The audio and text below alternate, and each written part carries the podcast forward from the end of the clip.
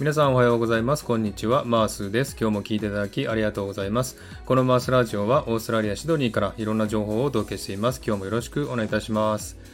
えー、さてサクッとオーストラリア、このコーナーはオーストラリアの豆知識をエンジョイしてもらうコーナーです。ひゃくさんかいめの今回はオーストラリアの豆知識パートななじゅうさんをお送りしたいと思います。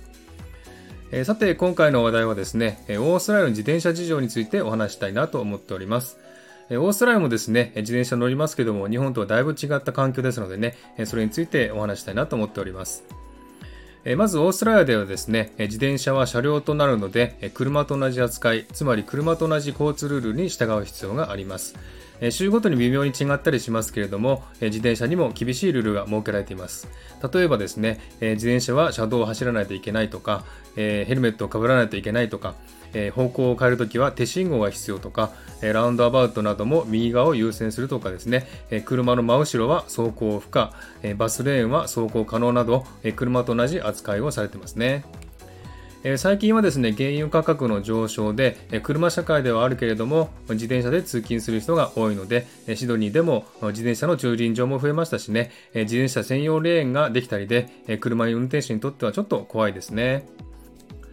そして日本では自転車は高速道路を走れませんが、なんとオーストラリアではですね、自転車が高速道路を走れるんですね。高速道路を車で走ってますと、路肩にですね、自転車が走っているのを見ることが多いですね。また週末になりますと、マウンテンバイクに乗った自転車の団体がですね、片側いっしゃせんいっぱいに走っているのを見かけたりします。ちゃんと自転車用の標識もあってですね、自転車はちゃんとルールを守らないといけません。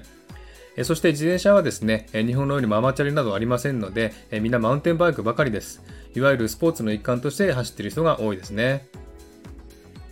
そして自転車がルールを破った場合の罰金は州によって違いますが、安くてななじゅうドル、日本円でごせんろっぴゃくえんぐらいから、高いものではよんひゃくドル、日本円でさんまんにせんえんを超えるものもあるそうで、結構厳しいですね。オーストラリアの自転車のルールについてのサイトがありますんでね、リンクを貼っておきますんで、もしよろしかったら見てみてくださいね。また自転車が増えるにつけて、自転車と車のトラブルは増えているようです。特にマウンテンバイクに乗っている自転車とバスのトラブルです。道路を走っている自転車はやはり速度が遅いので、車はその後ろをついていかないといけません。ですので道幅に余裕があるところや反対車線の車が来なくなると、車は自転車を追い越すのが普通です。ですがバスは大きいのでね、自転車を追い抜くときに自転車との幅をよくわからないのか、自転車は幅寄せされた形になってですね、自転車の運転手は怒ってバスの運転手とトラブルになることが多いです。自転車が車道を走ることはメリットもあるしデメリットもあるでしょうが、車のドライバーにとってはノロノロ走る自転車は危険ですので、お互いが譲り合って安全に運転したものですね。はい、えー、こんな感じでね、今日は、えー、オーストラリアの自転車についてお話ししましたが、いかがでしたでしょうか。えー、今日はこの辺で終わりにしたいと思います。今日も聞いていただきありがとうございました。ハートボタンポチッと押してもらえたら嬉しいです。ではまた次回お会いしましょう。チェアーズ。